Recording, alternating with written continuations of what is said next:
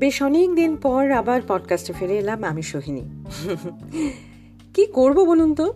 এই রোজ প্রতিদিন নিয়ম করে রান্না করা, দিনের মধ্যে তিনবার বাসন মাজা, ঘর ঝাড়পোঁছ করা জামা কাপড় কাচা, কাঁচা জামা কাপড় শুকোতে দেওয়া, শুকনো জামা কাপড় গুছিয়ে তোলা, বাগানের পরিচর্যা এবং সবচেয়ে যেটা ভয়ঙ্কর কাজ সেটা হলো চারবেলা খাব কি? সেটা প্ল্যান করা।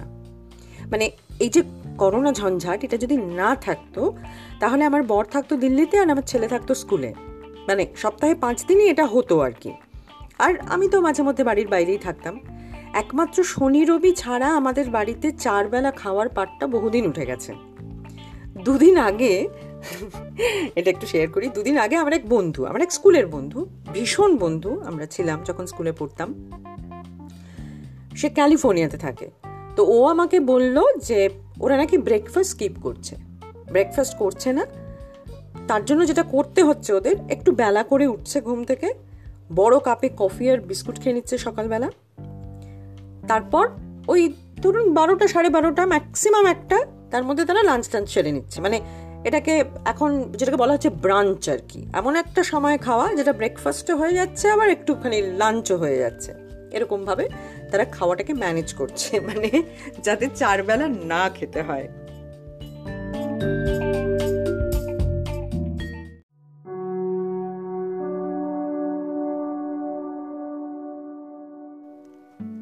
এখন কেন চার বেলাই খেতে হচ্ছে?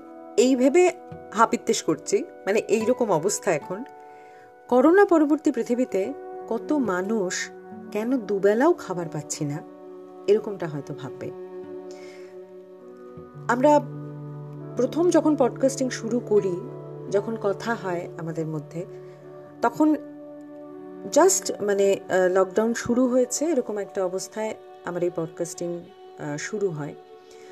তখন কীরকম যেন মনে হচ্ছিল যে মনে হওয়াটা যত দিন যাচ্ছে তত আরও গ্রিপ করছে যে যেরকম খ্রিস্টপূর্ব একটা সময় ছিল, খ্রিস্টাব্দ আর একটা সময়, ঠিক সেরকমই করোনা পূর্ববর্তী একটা সময়, করোনা পরবর্তী একটা সময়, দুটো পৃথিবী একদম আলাদা হবে। The only thing certain is the uncertainty আজই যিনি চলে গেলেন, সেই অসামান্য অভিনেতা ইরফান খানের কথা এটা।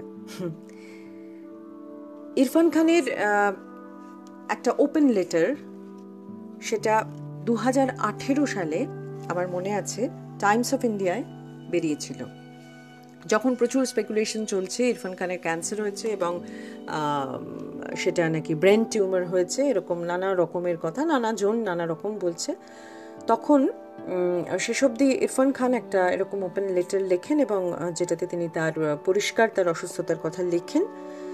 এবং সেটা পড়তে পড়তে আমার মনে পড়ে যায় এবং আজও মনে পড়ে যাচ্ছে আরেকজনের লেখা, একটি বইয়ের কথা, যেটা বই হয়ে বেরিয়েছে, কিন্তু আদতে সেটা একটা লেকচার, একটা ভাষণ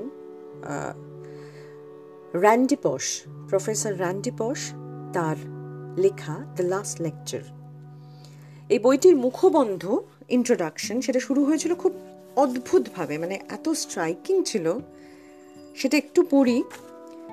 উনি লিখছেন I have an engineering problem. While for the most part I am in terrific physical shape, I have 10 tumors in my liver and I have only a few months left to live. I am a father of three young children and married to the woman of my dreams.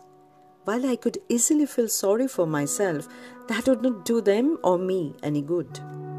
So, how to spend my very limited time? এটা ছিল ওনার প্রশ্ন।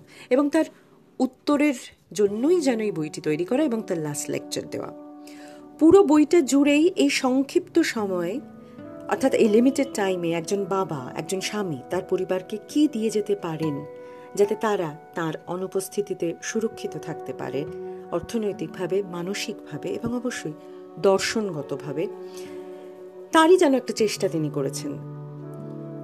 বইটির মুখবন্ধ যেটা যেটার শুরুটা পড়লাম সেটা শেষটাও ভারী চমৎকার বইটা থেকেই আমি একটু পড়ি শেষটুকু মুখবন্ধের শেষটুকু when you write from the start None of this is a replacement for a living parent.